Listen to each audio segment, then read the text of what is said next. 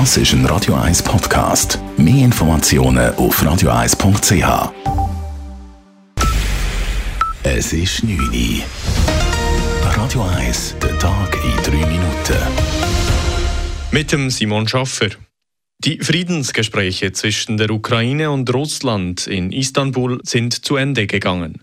Trotz der Ankündigung, Angriffe auf die ukrainischen Städte Kiew und Tschernihiv zu reduzieren, will Russland den Krieg in der Ukraine fortsetzen. Russland-Korrespondent Ulf Mauder mit den Einzelheiten. Vertreter aus Moskau und aus Kiew sprechen nach ihren Verhandlungen für ein Ende des russischen Krieges gegen die Ukraine von Fortschritten. Klar ist aber auch, dass es hier nur um eine Möglichkeit für einen Frieden geht. Bis zum Abschluss eines Vertrages ist es nach Angaben beider Seiten noch ein langer Weg. Eine Waffenruhe ist weiter nicht in Sicht. Russland setzt derweil seine Angriffe in der Ukraine vor allem im Osten in den Gebieten Luhansk und Donetsk fort. Und hier in Moskau werden bereits Forderungen laut, unter keinen Umständen einen Sieg Kiews zuzulassen. Aus Moskau, Ulf Mauder. In der Ukraine werden derweil laut dem Roten Kreuz in Genf demnächst über 18 Millionen Menschen auf humanitäre Hilfe angewiesen sein. In der Schweiz sind bereits über 18.000 Menschen aus der Ukraine angekommen, über 11.000 haben bereits den Schutzstatus S erhalten. Die Aufhebung der letzten Corona-Maßnahmen spaltet die Gesundheitspolitiker im Parlament.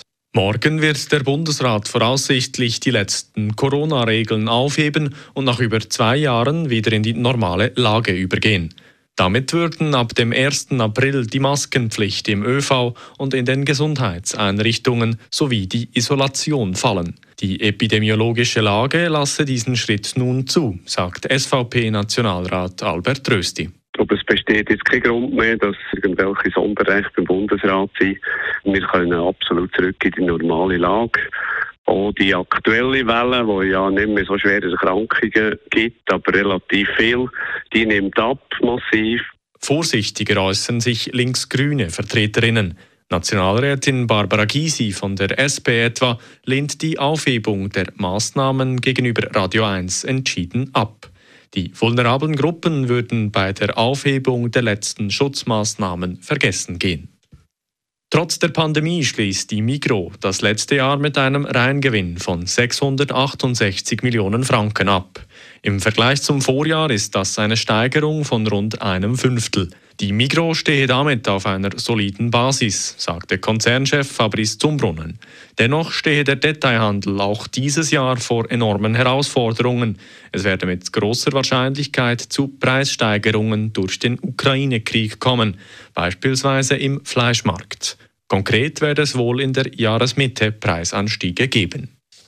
Das Testspiel zwischen der Schweizer Nazi und Kosovo endet mit einem 1:1 Unentschieden. Die kosovarischen Gäste im ausverkauften Zürcher Letzigrund-Stadion gehen in der 52. Minute durch Rashika zuerst in Führung.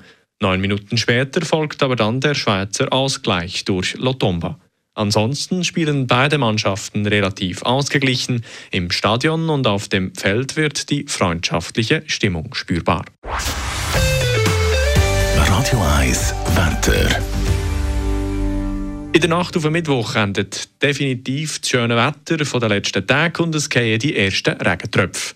Morgen Morgen wird es dann zuerst stark bewölkt, bis 6 bis 8 Grad, und im Verlauf des Mittwochs kann es bei zeitweise leichtem Regen dann bis zu 14 Grad geben. Das war der Tag in 3 Minuten.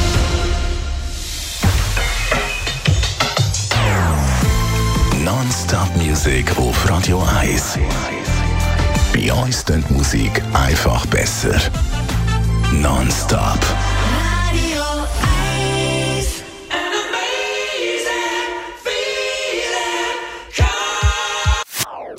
Das ist ein Radio 1 Podcast. Mehr Informationen auf radio1.ch.